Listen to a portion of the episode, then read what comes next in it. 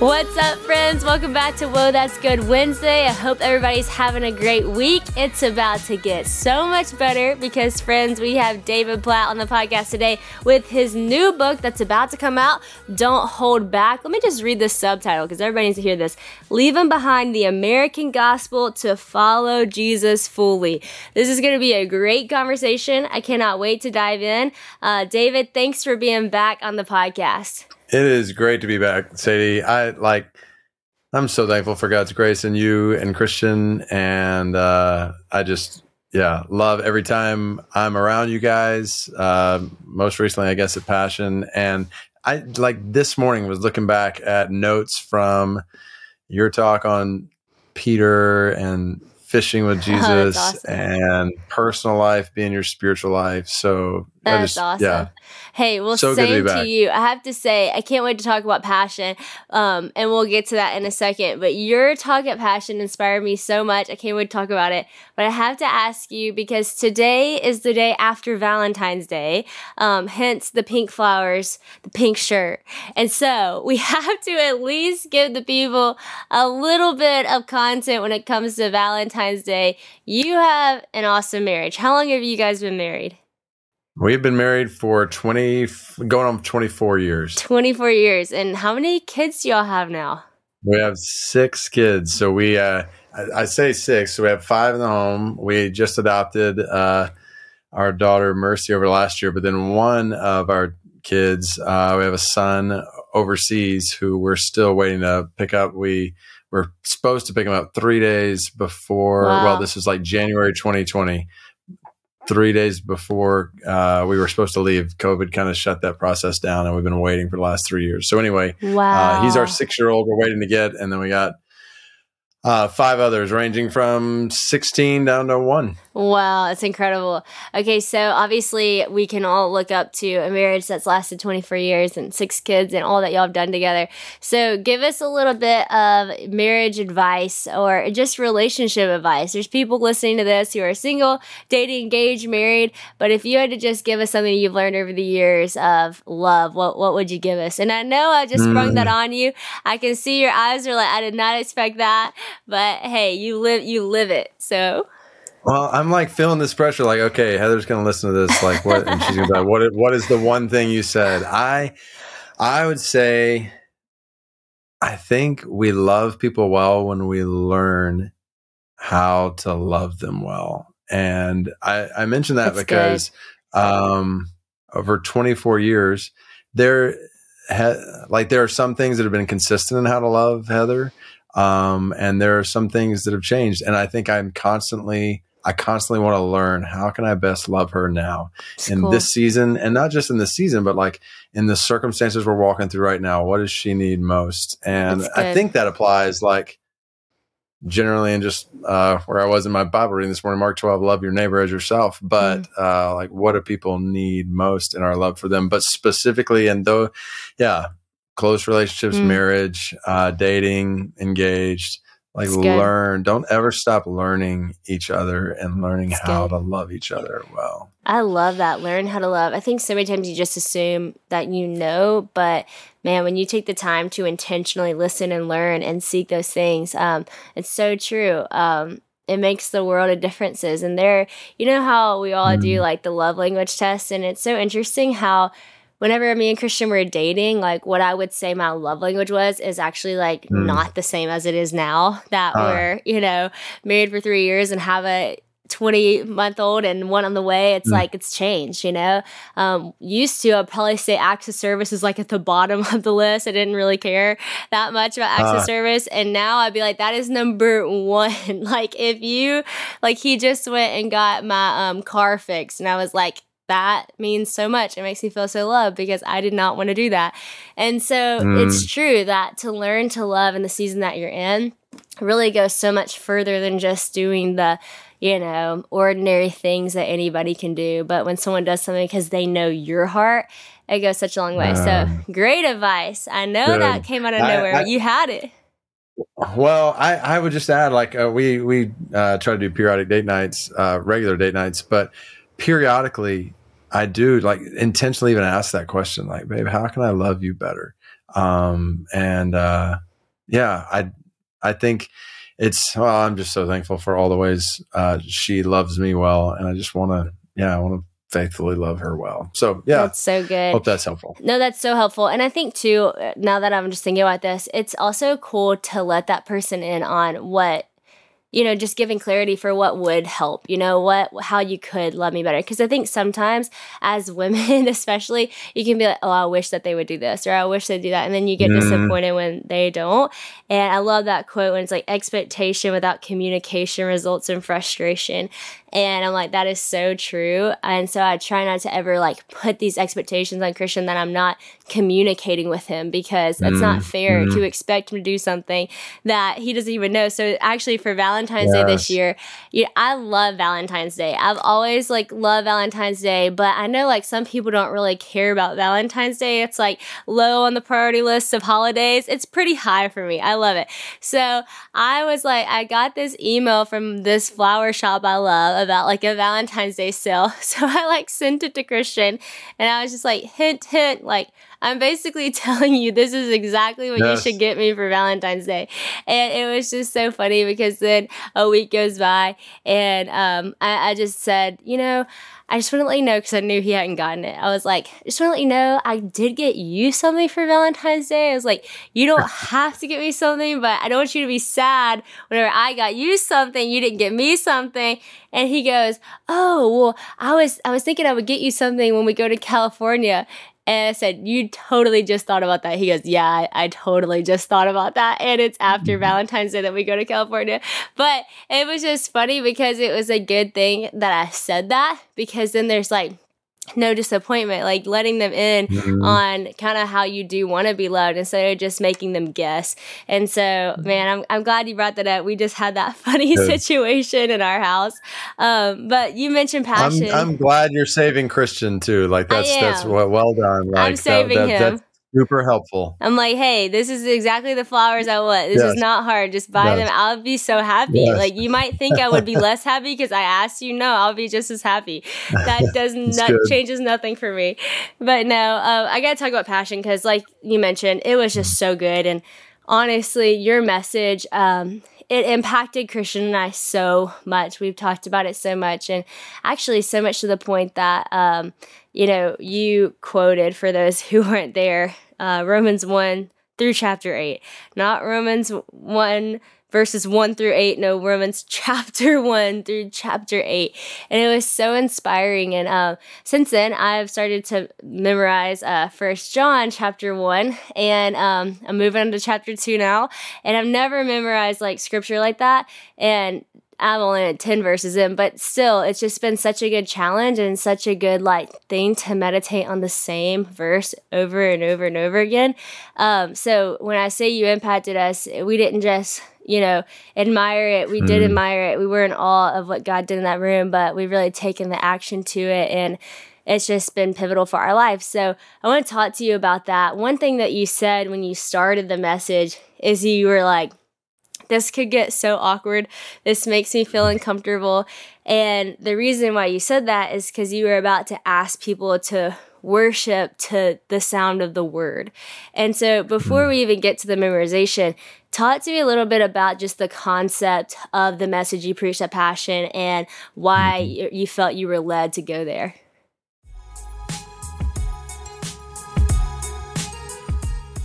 Spring is a great time to start something new, right? So whether it's cleaning or a new hobby or a new audiobook, a good story is always a great way to start a new journey and Audible has all that you need.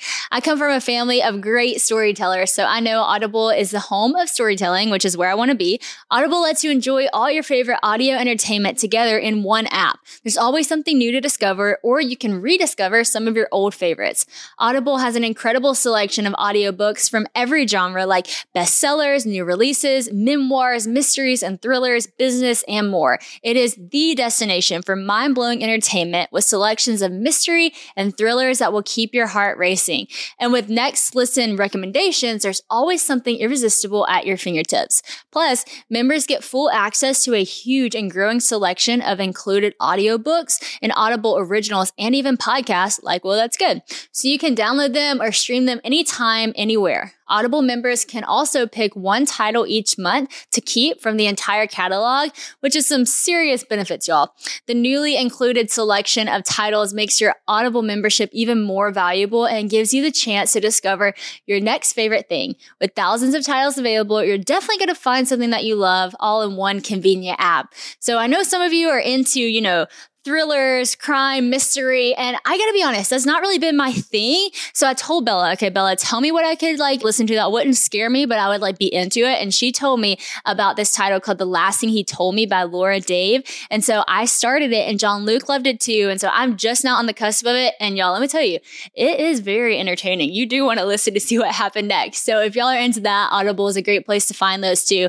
New members can try Audible now for free for 30 days. Visit audible.com slash slash whoa or just text whoa to 500 500. That's audible, A U D I B L E dot com slash whoa or text whoa to 500 500 to try Audible for free for 30 days.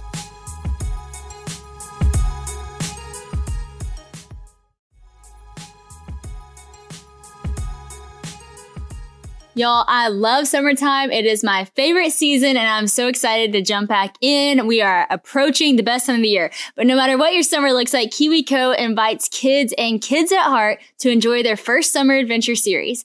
Kids can receive six hands-on science and art project kits over six weeks, no matter what their age is, with enriching activities that accompany each project. KiwiCo has something for everyone with different topics for each age from space to dinosaurs and so much more. I am so excited about the summer series. We actually are getting this little driver that I know Haven is going to love because it's a little steering wheel and she loves anything active and also a little like neighborhood fun one where they have a water paint thing, which is so good because it's not going to make a mess. And Honey is so into painting right now. And painting with a three year old, yeah, that's just hard. So I'm excited for the no mess. KiwiCo offers kids a chance to get outside and explore screen free with projects like the bottle rocket kit from the summer adventure series. They can turn the outdoors into a playground of learning and fun. Every summer adventure series with KiwiCo is a personalized experience that includes real engineering, science, and art projects. And you'll be impressed with how high quality all the materials are. Everything we've gotten from KiwiCo has been absolutely amazing and such high quality. I know sometimes it can be hard to find creative, engaging ways to keep your kids away from the screens and just having fun, but KiwiCo does the legwork for you so you can focus on spending fun and quality time tackling projects together. The KiwiCo Summer Adventure Series is personalized to your family and can be received all at once or weekly for six weeks, depending on your schedule. If you like it all at once, that's great, or space it out a little bit. Build the best summer ever with KiwiCo. Get 20% off your summer adventure series at kiwico.com slash Sadie Rob Summer. That's 20% off your summer adventure at KiwiCo, K-I-W-I-C-O dot com slash Sadie Rob Summer.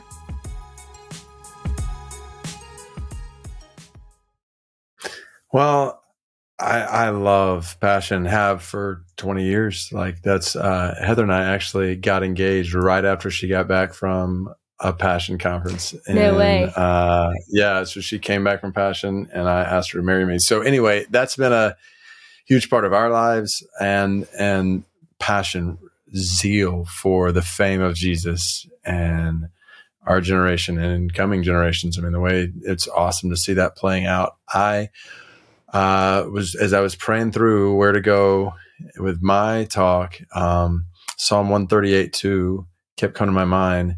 Uh, when, when God says, uh, you have exalted above all things your name and your word. And so just making that connection that passion for the name of Jesus will mean passion for the word of Jesus. They're both exalted above all things, his mm. name and his word. And so if we're, if we're passionate about Jesus, that will lead to passion about his word. And, uh, and so what does that look like in our lives? Is there a zeal, a longing, a passion, a reverence for his word? You know, I, I'll even stick with the Valentine's Day theme with a minute for a minute here. Like I remember Heather when we first started dating, she was the first girl, only girl I ever dated. And, uh, I was so, I was a junior in high school. She was a senior in high school. I was just in awe that I, that girl was talking to me and paying attention to me. And I remember, so this is before email, social media, anything like, so she would write me letters. She went off to college. I was still in high school. Uh, she's a year older than me. She would write me letters and I would just soak in like every word. Like she'd write, "Dear David," and I'd be like, "Dear." Dear. and and, and, and then she'd put like a, a smiley face and then I'd be like, Oh, why a smiley face right there? Like why? That's or awesome. she'd be like, I'm praying for you and I it'd be like, I wonder how she's praying like she's praying for her just anybody or praying for like her future husband. Like what is Wow. she and so I would like devour and so yeah, that's pretty lame. That's cool. um, no, I, I did the same thing. but I was obsessed in a way that yes, like if if this is the word of God, like we should be and and we're and we love God, then we would be we should be obsessed with his word. Like, why does it say this here and there? And That's and cool. so what does that passion look like?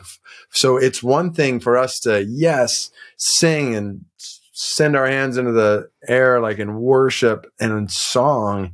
But what if just the word of God had that effect on our hearts because we loved his word so much?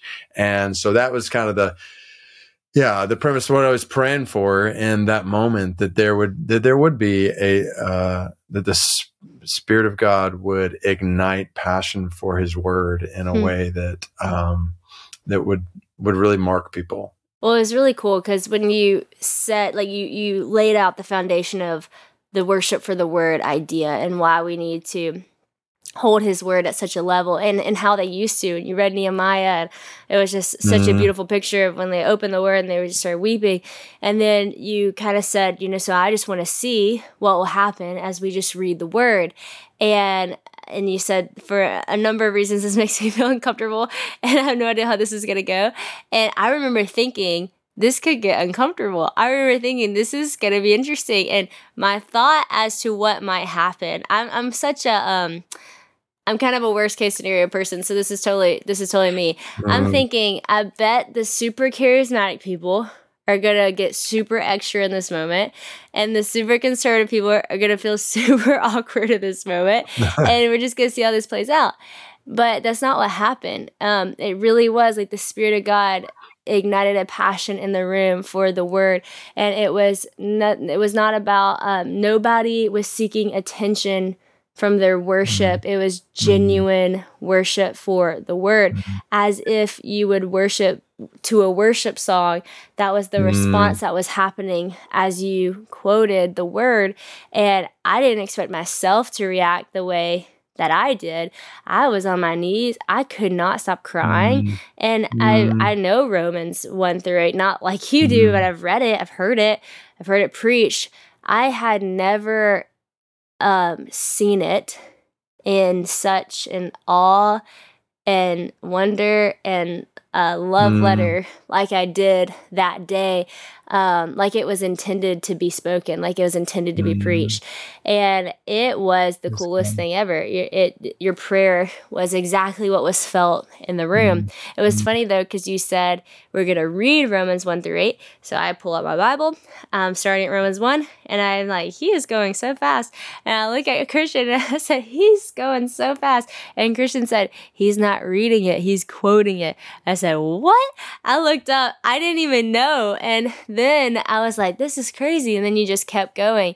When was it in your life that you took the time to learn Romans one through eight, and was it something that you Mm. sought out to do, or is it something that just kind of became from reading it as much as you did? Mm, no, I would say intentional, like seeking to memorize scripture because of. Uh, I mean, I, you always ask like, what advice have you been given? Like that's one of the biggest, most important pieces of counsel I've ever received in my life. Is I, there was a guy who did something similar when I was in high school. Actually, um, he was leading musical worship. It's like a small setting, uh, 100, 200 people, and he. Uh, he puts down the guitar. He's like, I just want to encourage you guys with the word. And he quoted a chapter of scripture, maybe Philippians 2. I can't remember exactly what chapter it was, but um, I just remember th- sitting there like, whoa, this word, the word is just flowing from this guy. And uh, uh, one of the guys who had a, who's had a huge influence in my life was there. Um, kind of a mentor for me, and he just said, "David." He, could tell it affected me. He said, "David, you if you want to know God and his power in your life and be an instrument in his hands, like hide his word in your heart like that and really challenged me. And so, um, yeah, after that, I, uh, started, okay, what would this look like? So I started memorizing the first, uh, book I memorized was second Timothy and, uh, just memorized this, this book about, and it changed my, relationship with God and my spiritual life in so many ways, in ways that uh, I think only happen when we when well in in ways that deepen when you you do that kind of memorization because the word it does it becomes a part of you. It transforms your mind and your heart as it's soaking in like that where it's it's literally becoming second nature i mean if you were to yeah, just First John one, it can just flow from you, or Romans eight, or whatever. Like it's just it changes your prayer life because you you. I mean, we're supposed to pray according to the Word, and so it it, it fuels how we pray. Uh, this is where even memorizing like Psalms, different Psalms, is really helpful because just to be able to overflow in praise with the very inspired That's words cool. that God has given for his praise. And then with encouraging others in Christ uh, or sharing the gospel to have the word hidden in your heart in ways that just flow. Like I think about our uh, uh, church group is what we call them here in our church in Metro DC. We were meeting last night and uh, we were actually, there were just different parts of Romans that were coming up that I was sharing to edify our group. Uh, so to have that hidden in your heart. Um, so in your personal time with the Lord and your effect in others' lives, um, like to have the word flow from you. And I know different people have different capacities to memorize. Um, and so I always want to be sensitive to that. At the same time, well, illustration I sometimes use like, um, if I were to give you a thousand dollars for every verse you could memorize between now and this time tomorrow, could you maybe learn to memorize some. I, th- I think you probably would. Like yeah. anybody would. Uh, I mean, Jesus wept, like John 11, 35. There we go. Thousand dollars. I mean, so you do it.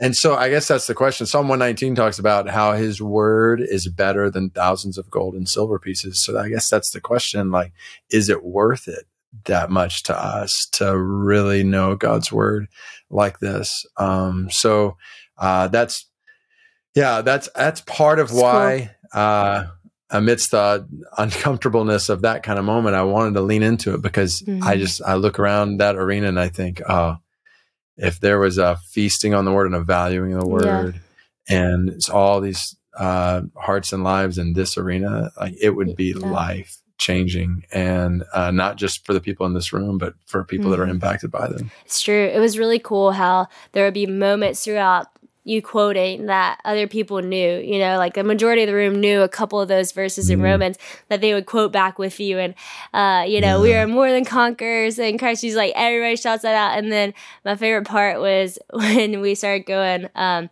nothing can separate you from God's great love. Can sword? It was like, no, can famine, no. Yes.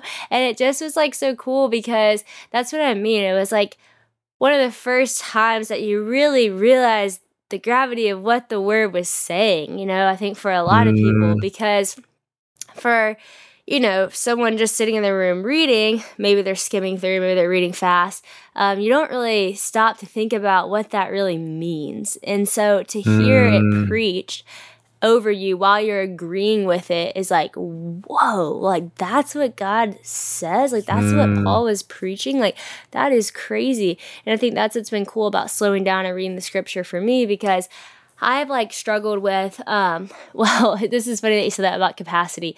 So I was thinking like I'm just not gonna be good at that. You know, I'm just not good at scripture memorization. Like all through school, went to a Christian school.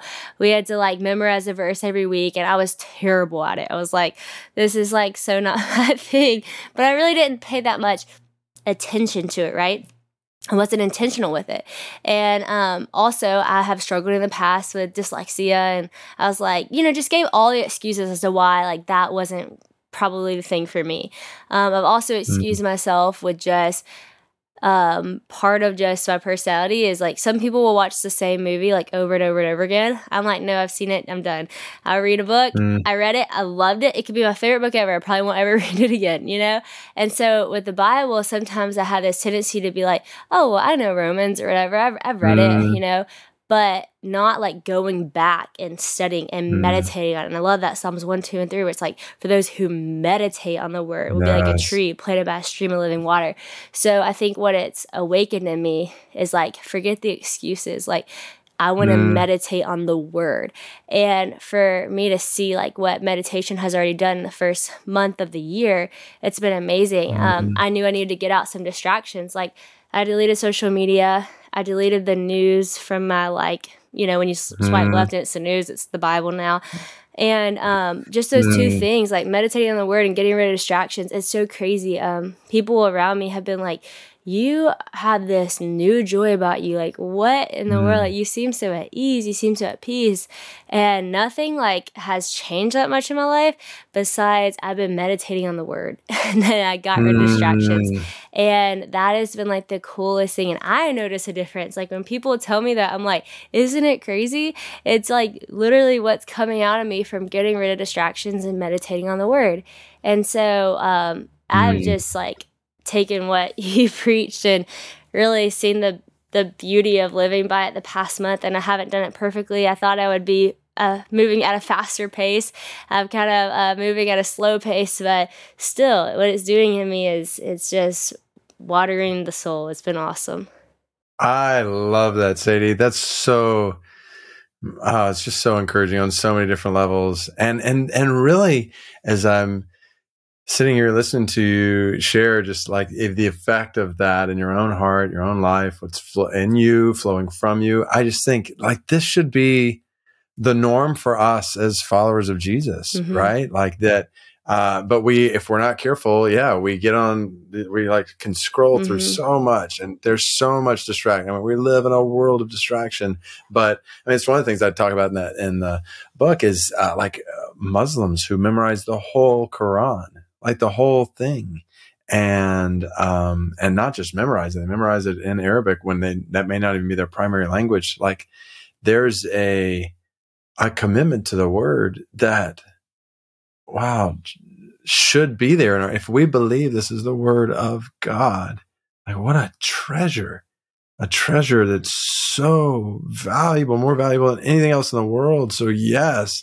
And it brings life. It's daily bread. Yeah. It, uh, your word is life. Mhm. So we're, when you think about it, it's, it's just foolishness for us not to, Yeah. for that not to be commonplace among us and for us not to be saying, okay, how can we do this together good. and uh, spur one another on toward Jesus by, by meditating, memorizing his word. It's good. I love that. Gosh, I want to ask you because I talked about some of the excuses that I've had in my life, and I've had several Mhm. others, I'm sure, when it comes to not reading my word as much. You can throw out how busy you are and this and scheduling and all that kind of stuff.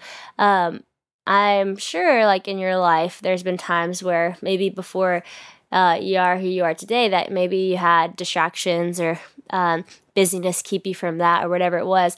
But do you think, and maybe I'll let you speak to that a little bit, but also want to ask you do you think because of you traveling to places that people didn't have the word and um, just kind of the radical lifestyle that Hmm. you've been able to see across the world, do you think that's what's giving you the perspective of the value of the word? Um, and what would you say to people just to paint a perspective who are like, you know, I'm just too busy to read the word? Uh, because I think we could all like just say, we could all say that and you could maybe believe that but i just think that that's not necessarily true no matter how busy we are Mm. um, and i'm saying that from someone who said that as an excuse and then had to get honest with myself about what the real problem was and so can you speak to that a little bit Yeah. Well, I would, I would definitely confess. Um, there have been times in my life, I would even add like, uh, times in my life as a pastor where I've, I've not been meditating on God's word. And I, I should say, like, I'm, I, think of a long season in my life where I was, uh, um, I mean, the church I pastored was growing. Uh, I was getting invited to preach in a lot of different places. I was really busy doing a lot of, and and I would do a lot of ministry things and church things and, uh, and even preparing. So I'd, I'd study the word to prepare a sermon, but I wouldn't study the word just to know God and, uh, just to hear from him in my own life. And so I I've I've been there, and that's that's I always just think how frightening that is. How busy I could be doing a lot of good things, but missing the most important thing, doing it all apart from intimacy with God in prayer and the word. Um, and, but then, yes, when I, when I go, I mean, I, I will never forget the first time I was with underground house churches in East Asia. And, uh, like we, we, I, we, I was, we were going to a Bible study, uh, or they had asked me to come. I mean, they, they're gathering together in secret. They found out that I, uh, uh, was teaching. I just started teaching at a seminary actually at that point, and uh, and so they they found out I was in town. They were like, "Hey, will you meet with our house church leaders in this secret location?" So I said, "Sure." I went. I was expecting to do like an hour Bible study, and eight hours later, we were still going strong. And they're just they're just soaking it in. And uh, they say, "Can we do this again tomorrow?" And I'm like, well, sure. Like, what time? They were like, in the morning. I was like, okay, morning Bible study. And they said, no, morning to the evening. and so that led to, I was in, in country for about two weeks. It was two weeks, eight to 12 hours a day. Wow. Just diving into the word and so hungry. Sadie, they just, I mean, wow. And, and hungry just to know the Bible. I remember the, one of the early on in that time, I was walking through Nehemiah, actually showing the background history of the book um, and showing the importance of God's word. And uh, so as I gave them all that background history, they were like, "We've never heard this stuff before. Can you do that for us with all the books of the Old Testament?" And I was like, well, that would take a lot of time. They were like, we want to do this. Wow. And so that's what we did. Like for a week and a half, we walked from Genesis to Malachi and I just gave them background and history and understanding the book. And and they were just eating it up. Wow. We, I remember we we finished. We had one day left, and we got there early in the morning. They were like, "We want to go twelve hours." Like, okay. And uh, I start teaching something. I can't remember what. I was like, I mean, we've covered covered Habakkuk. like, what else is there to oh cover? My gosh. And uh, in the back, I start teaching something. This guy kind of said, "Hey, we, we, have a problem." I said, "What's what's the problem?" And all this is your translator, and he he said, "You've taught us the whole Old Testament, but you've not given us the New Testament." And I was like, well, we've only got a day. He's like, will you please give us the New Testament today? And so that's what we did for the next oh 11 hours. My gosh. We walked from Matthew to Revelation. Like they love the word. It, they love, uh, awesome. and they're risking their lives to wow. know it. Wow. Uh, I mean, just imagine going to a worship, not, not all day, like training in the word with their leaders, just a worship service late at night. I remember the, it was like, I don't know, one, two o'clock in the morning. We get, I get in the back of this car with a hood over my head and we drive out in this village and I get out with my head down and uh, follow these believers like by a little flashlight into this house in this village. It's that one little light bulb hanging in the middle and all these believers crammed in quietly and they're like, please like teach us the word for a couple hours. And so it was, it wasn't like, all right, we want a 30 minute sermon in and out. Like they hmm. just, they, they gathered at the risk of their lives and wow. because they're zealous for the word. And so I look at that and then think of my own life and the church culture I'm a part of. And I, I long to, to, to, to want the word like that to treasure the word like that and to be a part of a community that wants and treasures wow. the word like that. That's so. so. powerful. Gosh, I love that so much. Um, I want to talk about your book because if you guys saw our last podcast, David wrote a book called Radical. It's one of my favorite books. I recommend that to everybody. And now he has a new book out, and uh, he's an incredible author, and you just have so much wisdom that's evident to everyone who's listening. And I want to talk about because you talk a lot about the American gospel and uh, the danger of that, believing that. So, can you mm-hmm. break down what? Is the American gospel versus the gospel of Jesus and why you feel mm. like it's become such a dangerous route that we've gone down. Yeah, I so basically to summarize, uh, and this is especially after pastoring in Metro DC like the last few years. Yeah, wrote Radical years ago. Taking Back Your Faith from the American Dream was kind of the subtitle on that one.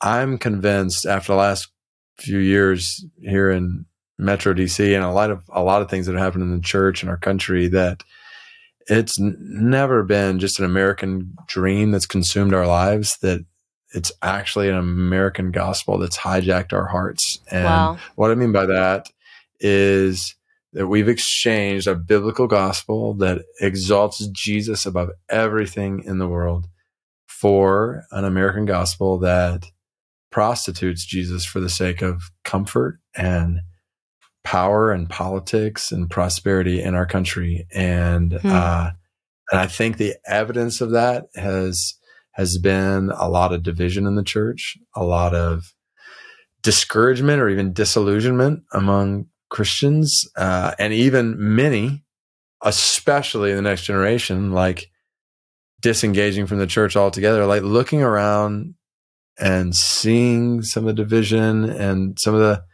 yeah, the discouragement of the church and thinking, I thought there was more to Jesus than this. I thought there was more to the church than this. And that's, so I wrote this book to say there is so much more to Jesus and so much more to the church than what we've seen around us in recent days. And we can experience it, not, not it, we can experience him.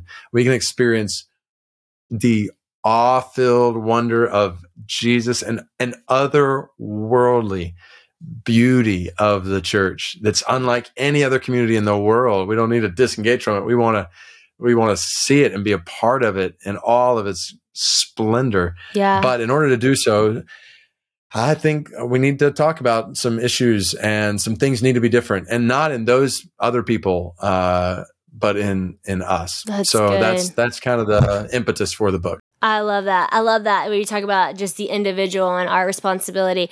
And I do want to talk about just, you know, for the individual, for people listening who are like, maybe they're fed up with the church, maybe they're discouraged by the way that the church is going, and they're like, what can I do? Um, what can I do to play a part in bettering the Big C church? I'm, I'm thinking about a friend of mine who works at a coffee shop right now and she's so frustrated by the management of the coffee shop right? And she's like this is so frustrating and this is just not going well and i can't i don't know what i can do. And so what she wants to do is she wants to quit right? Because she's like i don't want to be a part of this because i don't know how to help it because i'm just an employee how can i do anything that that matters right well i think in the same way a lot of people feel that with the church it's like this is so mm. frustrating because of the way that the church is going and i don't want to be a part of this this is what it's going to look like if i don't have an opportunity to help change and so, for the individual listening who's like, I love Jesus, I don't like where the church is going. How do I help be a part of furthering um, the unity and the goodness of the Big C Church? Mm, love that question. And I love even the kind of analogy with the uh, friend of yours in the coffee shop. And because it, as you're, as you're sharing that, I'm thinking, oh, that's, that's good. And it's a helpful reminder, especially to so anybody who's a follower of Jesus, you're uh, just to be a, a reminded you're not just you're not an employee in a shop like you're filled with the Holy Spirit of God. You are a vital part of the church. Yeah. And so this is this is who you you've been welcomed into. I mean, this is to follow Jesus is to be a part of a community mm-hmm. of brother, a family of brothers and sisters in Christ, and you are a critical part of that. Uh, like every, this is First Corinthians 12, every member of the body matters. Uh, the, you know, from the toe to the eye, like it all. And so we all have significance in that. So just to, I, I think we need to start by not seeing ourselves as like, well, I'm just kind of over here. Like, no, no, you, you are in the family of God. Like you're, and you're filled with the Spirit of God and you have gifts for the building up of the body. Okay, so then, so what do I do? How can I do that? And that's where start to look at where where do I have relationships? Where do I have opportunities to cultivate? And one of the things I talk about in the book is cultivating community on earth like it is in heaven. Mm, that's Meaning, good. how can I how can I well one in, in a culture where everybody's quick to cancel and belittle and criticize and whatever, I, God's called us to live totally distinct from mm-hmm. that, to, to, to be humble in our relationships with others, to be, uh, eager to maintain unity, to bear with, be patient with. I mean, one of the things we try to do in uh, just on a kind of grassroots level in our church family is is to say, and as we think about cultivating community on earth as it is in heaven, like be around brothers and sisters in Christ who are who come from some different perspectives than you. That could be That's generationally. Good. Like we have so much to learn from each other generationally. Like yes, there's value in sharing life alongside others who are in the same age and stage of life. So yes, there's value in that, but there's also a lot of value in across generations, across ethnicities. That's one of the things I dive into the book. That I mean, for it's it's it's crazy. Ever since slavery, uh, like we have divided as the church according to the color of our skin, and that why are we still doing that? Like we should not it's it's way past time to turn the tide on on that. Yeah. And so how do we across ethnicities across even different perspectives people who don't think exactly like like we're so prone to isolate ourselves in kind of echo chambers where everybody's thinking and talking exactly like us like um to really cultivate community across because that's the beauty. When i think about so this is just the the church I pastor, where there's a hundred different nations represented, over a hundred in the church. That's like, cool. Uh, so all kinds of different people from all kinds of different backgrounds, and a lot of different perspectives. And there's no other explanation why for why these people not just are sitting next to each other on a Sunday, but they're sharing life with each other. The only explanation for that is the cross and resurrection of hmm. Jesus cool. and the Spirit of God. That's the only explanation. Otherwise, this would make no sense. And let's let's pursue that kind of community. Yeah. and uh, and so to the extent with which we can where we live to pursue that and to take initiative to do that it's worth it. It's and good. not to that's what i love about your question sadie because it's we can't sit back and say well it's not happening here it's not happening that way so i'm just not going to engage. Like yeah. no this is who we are as followers of jesus. We're part of a family. We don't not engage with the family. So how can we engage in those kind of ways that are that are healthy for us, healthy for others, and will show the beauty of the body of Christ. It's great. Gosh, I love that so much. It makes me think about um, I recently had a conversation, it was an interesting conversation amongst a lot of believers, but something got brought up where there's different kind of the- theological points of views in the room, right? And then then the verse gets brought up, well, whatever we do, we're supposed to make peace with one another, right? But then this version, this person's version of making peace was everybody needs to agree with this person. And it's like, well, mm-hmm. that, how does that, how does that make sense? Because then that would mean that you're just saying that they have to admit that they're wrong, but this is not right mm-hmm. or wrong. This is just two different, really, perspectives. It's not changing a salvation issue. It's just two different mm-hmm. perspectives and theology and what you perceive and whatnot. And then it was like this, okay, well, the Holy Spirit, if he, you know, uh, speaks to all of us, then, then why is this confusing? Why is why are they thinking this? Why are they thinking this? And I think when you get in these situations, it's hard because then people get in camps. It's like, oh well, they're mm. this and they're this and they think that and they think this, and so we can't all come together. And I love about Passion Conference. Speaking of passion, is like Lou and Shelley mm. have people speak who you know we all love each other, but if we really all sat and like talked about everything that we think about God, there'd probably be a mm. few different you know points of views or a few different expressions of worship or a few different things like that. I mean, the main thing's the main thing, and that's why we all come mm-hmm. together, mm-hmm. love each other. But there might be a, a couple different points of views. For the people who think you think different than me, we're in different camps um, just speak to I, I, think the danger of just the disunity that that speaks to in the church mm. and how as a church can we say we might have a couple of different perspectives but that doesn't mean that we need to isolate like how do we begin to come together even when there might be certain things that are a little bit different does that make sense because I, I feel like yes. in the young people especially what I've seen a lot in young people, especially Christian young people who maybe have gone to Christian schools, Christian colleges.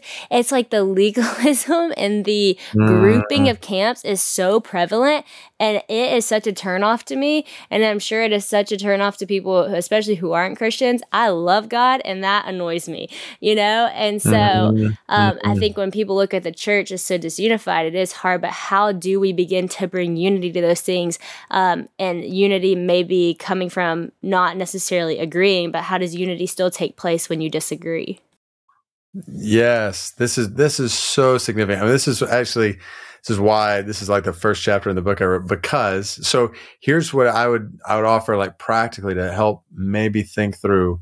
I, I talk about like three different buckets to put our beliefs in. So first bucket would be the things that unite all of us as followers of Jesus. I mean, this is the gospel, um, who Jesus is, who God is, how he saves us from our sin and ourselves and then god's word the authority of god's word. Like these are that's that's what Good. makes us followers of jesus.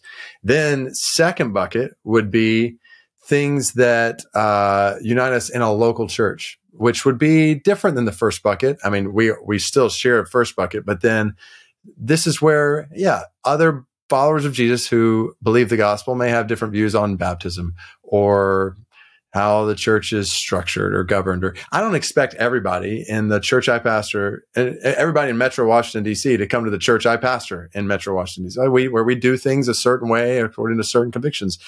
I love brothers and sisters in Christ who do things very differently.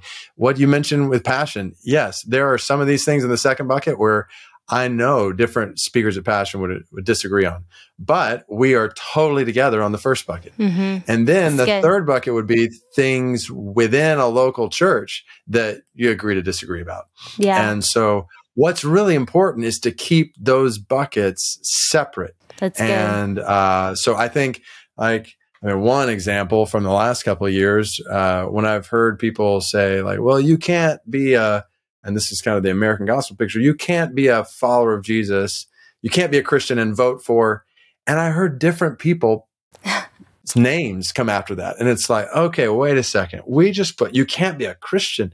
We just put who you vote for in a presidential election in the same bucket as we put wow. the cross of Jesus and the triune nature of God. Like, no, that's nowhere close. Yeah. And it's not that it's not important, but it's not primary in this way.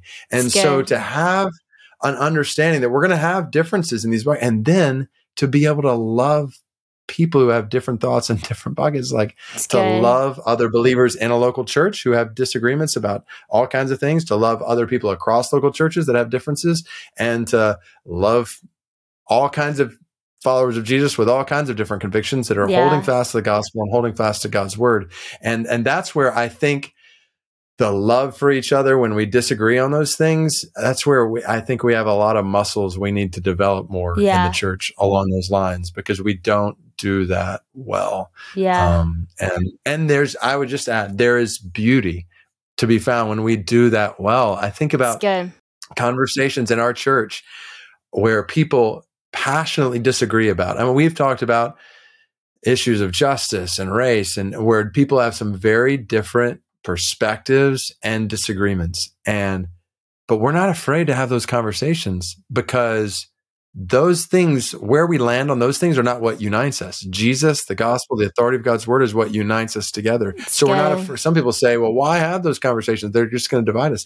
Well, they won't divide us if they're not what unites us. What That's unites good. us is Jesus and the gospel and God's word, and then we're free to share different convictions on these things, hold different convictions on like third bucket issues, and learn from each other, listen to each other humbly, uh, be open to maybe changing our minds, maybe not. In the end, holding fast to the gospel together as a family. Yeah. I think that brings great glory to our Father. And I think it shows yes. the world around us that there's something distinct going on here. Gosh, that's so good. I love how you talked about if it's not what unites us, it shouldn't be like what divides us. And so mm-hmm. I think that's really cool because I can think of a specific topic that I used to question. Um, just it, again, not first big issue, but it was just one of those things where it's like, I don't really understand this. And everybody would ask this question to that was like turned off to the idea of talking about it because they're like, oh, no, no, no, don't talk about that because um, mm. that tends to, whenever people talk about that, disunify. I guess it makes people mad, makes people frustrated or whatever. And I was like, no, I really am not here to argue a point. I'm not here to say this is my, I just want to understand what that looks like, what this means to you. And it mm-hmm. was really frustrating because I couldn't get a genuine answer from somebody because they were so afraid to engage in this conversation. I don't know if it was from their own defense of it or not knowing enough about it or from mm-hmm. what they experienced someone else's reaction to them sharing this uh, part of their faith and so um, i was like you know that's really sad that we can't have this conversation well eventually um, I got into the conversation with some of my really close friends, and we had a couple hours worth of conversation, and it was so helpful. And at the mm. end of mm. it, we uh, didn't necessarily fully agree, but it didn't matter. It didn't um, bring us away from each other. It actually brought us closer to each other. It at the end of the day, we both said, or all of us that were there, there's about four of us, we all said, you know what, this makes me love God more. Um, and mm. what was mm. cool about that is we all felt more loved by God. We all loved God more, and we all felt differently about why why we felt mm. that way. Mm. And it just was a really cool conversation. I said, this is the beauty of having yes. some of those hard conversations. But you're right; it does. I think it does have to be in the right place. You know, uh, for mm. me, it, I ended up getting the conversation I was desiring to have with some of my best friends. It, it was kind of on a mm. whim. We were on a car ride. We had like a seven hour drive. We were listening to a sermon, which led us into the conversation. And mm. um, it was just awesome. And so I, I love that. And I think, um, man, you talk so much about in the book about inviting, you know, different people. And I love this quote. I think this is so good. And I wanted to read it.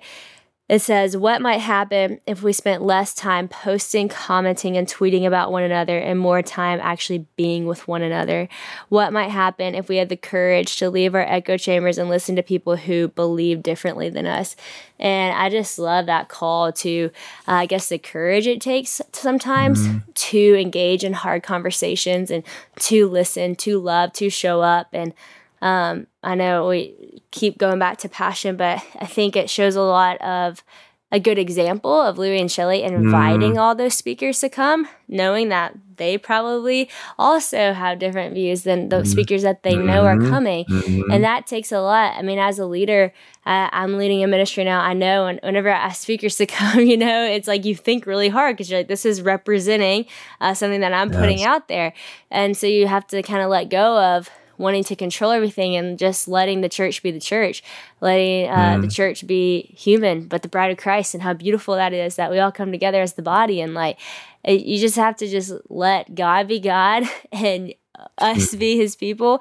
And um, I think, you know, for those listening who don't run a ministry or have a conference, in the same way, who do you invite to your dinner table? Who do you invite to mm. your home? Who are you calling, who you having a conversation with, in the same way you can invite people into your home that might not, you know, uh, think exactly the same, but what great, what a great place to gather around a meal and further yeah. in your love for God. And um, man, that's what I've experienced in such cool ways with my own friends. And so, David, this has just been so fruitful. Uh, I want you to add to that if you want to. Well, I would just say I would just put exclamation point that on a, on a couple different levels. One, I, I the way you talked about how that was so good for you and your friends as you dove into that, I think that's yeah, it's it's what God desires as our Father. I think He's really pleased to see His sons and daughters. I don't know if it was all just girlfriend, like daughters, like uh talking together around his word. Like I love the picture just of, okay, his word is the foundation. We love your word. That which is clear in your word, we're holding, holding fast to. And as we try to apply it in the world and we come to some different conclusions and this way, that like, I think the father, our father is pleased in seeing his family do that in a loving, caring, listening, humble way. And, uh, and then I would just add, even with uh, people outside the church who don't agree on first bucket issues, who would not believe the gospel, who wouldn't believe the authority of God's word, who have very different views on all kinds of things in the world uh, that we would even hold hold to as first bucket issues as followers of Jesus, but still to have the ability to sit around the table with and listen to and understand as best as possible and be able to to listen humbly and then offer a different perspective that comes from God's word with honor and with compassion. I just think about uh, a variety of different groups in our culture today that would look at the church and be like, the church hates us hmm. or the church, yeah. and that do not feel honored yeah. by the church. When we've got a clear command, First Peter, to honor everyone, yes. that everyone should feel honor flowing from us toward them. And uh, that's one of the things to talk about. Like, how do we share God's word? Um, like it's water for our friends in a spiritual desert instead of like it's a weapon yes uh, that we're wielding in a cultural war like no Yeah. like we, yeah we're at battle but but spiritual forces of evil in the heavenly realms that's our battle not with people with we people. love people we honor people we com- we should and so to be able to even have those kind of conversations uh, with with people who are not followers of Jesus in order to show the beauty of God's word to them in the way we approach them, I think is uh, that, that is a whole nother level at which this is so needed today. Gosh, that's so good. I know we're we're going long, but I have to say this because this what you just said was exactly what bothered me is that the the conversation, the topic I kept bringing up to people, what every one of those people said to me is numerous people is they said, you know, gosh is gonna have to reveal that to you. Like God revealed it to me, gosh is gonna have to reveal that to you. And like we I'm not gonna talk about it like like God reveal that to you. But it made me so frustrated because then I was like, well, why has God not revealed it to me? Like, why did God Mm. reveal it to all of you, but he didn't reveal it to Mm. me? And then it made me feel like I was left out of something that God had for his people. And I was like questioning, well, why, God? Like, if this is so good and you told all these people and they won't share it with me and I have to wait for you, like I've asked Mm. you, like, and you're not, this is not being revealed. And um, that was really frustrating because it made me feel like left out of a good thing. And I just don't feel like Mm. God leaves his people out of a good thing. You know, I feel like everyone's invited to the same cross, the same table. And so that was just really frustrating to me. And I feel like sometimes, you know, people uh, as Christians, like you have that mentality of like God will reveal it to him. It's like no, like God Mm. called you to go and make disciples, like you to go and preach the word, baptizing people, and also like I love that. What's the story in the New Testament when he's like, "How would I know? No one's unless someone's told me." Like Mhm. you, like you have to read it to me, you know. And so I just think it's so good we're talking about this because as Mm. believers, like we are called to share the word, to honor people, um, to help explain these things. That's why you sat with those people day after day for 12 hours and went through every single book, not just expecting, like, oh, well, I can leave and God can reveal it. Yes, God can. Yes, God can do that. He can Mhm. bring it in a dream, He can speak it to the person, He can do it. But also, like, if you're there, then I think God's using you in that moment. You have an opportunity. So Mm. I'm glad you brought that up. Uh, I'm glad I was able Okay, to share one real quick thing there. I know do. we're out of time. I love Totally. it. I love I, it. I, I just got to hit on that one. Like I was, cause I was just in Mark 9, 42 through 50, uh, uh, this last week. And, uh, that's when Jesus is, he's talking about hell, uh, as an unquenchable fire where the worm never dies and the fire's never quenched. I mean, it's such a heavy passage about, uh, eternal judgment. And, uh, but at the very end, uh, it's, uh, Jesus says, he starts talking about being salt in the world and being at peace with one another. And I've always thought, well, that just felt like a left turn, like hell, be salt, peace with one another. But then the more I meditated on the more, okay, that makes sense. Like if, if we know we have eternal life in Jesus, like, and we are surrounded by people who are, who are on a road that leads to eternal hell, then let's yeah be at peace with each other. Like don't fight with each other. Don't i mean yes have good, good. discussions about disagreements but lift your eyes to what matters most That's and it's this gospel that we hold on to and and the world needs to hear it and 3 billion people in the world haven't even heard it and all kinds of people around us need it so so get your focus there and be salt be the kind of it's great. uh, uh, yeah, savoring presence in people's lives around you that they'll want to hear that. Just like Jesus, tax collectors and sinners drawn to him. It's Be great. those kind of people in the way we honor and the way we love, and we share good news that we know. Uh, like stop fighting with each other, like stop fighting together for it's the spread of the gospel to people around you. So It's anyway, I great. it's so good. I'm in. so glad you said that. I mean, I feel like we could talk for hours.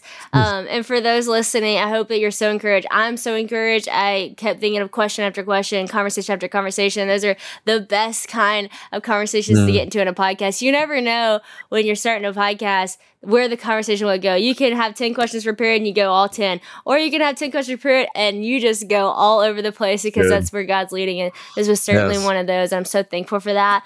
Everybody, don't forget to go pick up his book, Don't Hold Back. It's coming out in, I think, two weeks from now. What's the release date? yeah, February 28th. Yes. So you can pre-order it. Pre-order it now. Get it right when it comes out. If you like this conversation, there's a lot more where that came from. David, thanks again for being on the podcast. Every time um, Christian and I both talk to you or Heather, we uh, have a greater desire to know God, and those are the people that you want to Mhm. surround yourself with. So we're grateful for that, and uh, just so grateful for your family and your ministry. Well, that's hundred percent mutual. So so great, and and like you said, yeah, praise God even for the way you lead a podcast like this and following the Spirit's leadership. So yeah, just super thankful for you, Sadie, and for Christian and Thank your family, and may God bless all the work of your hands. Thank you so much. I appreciate it.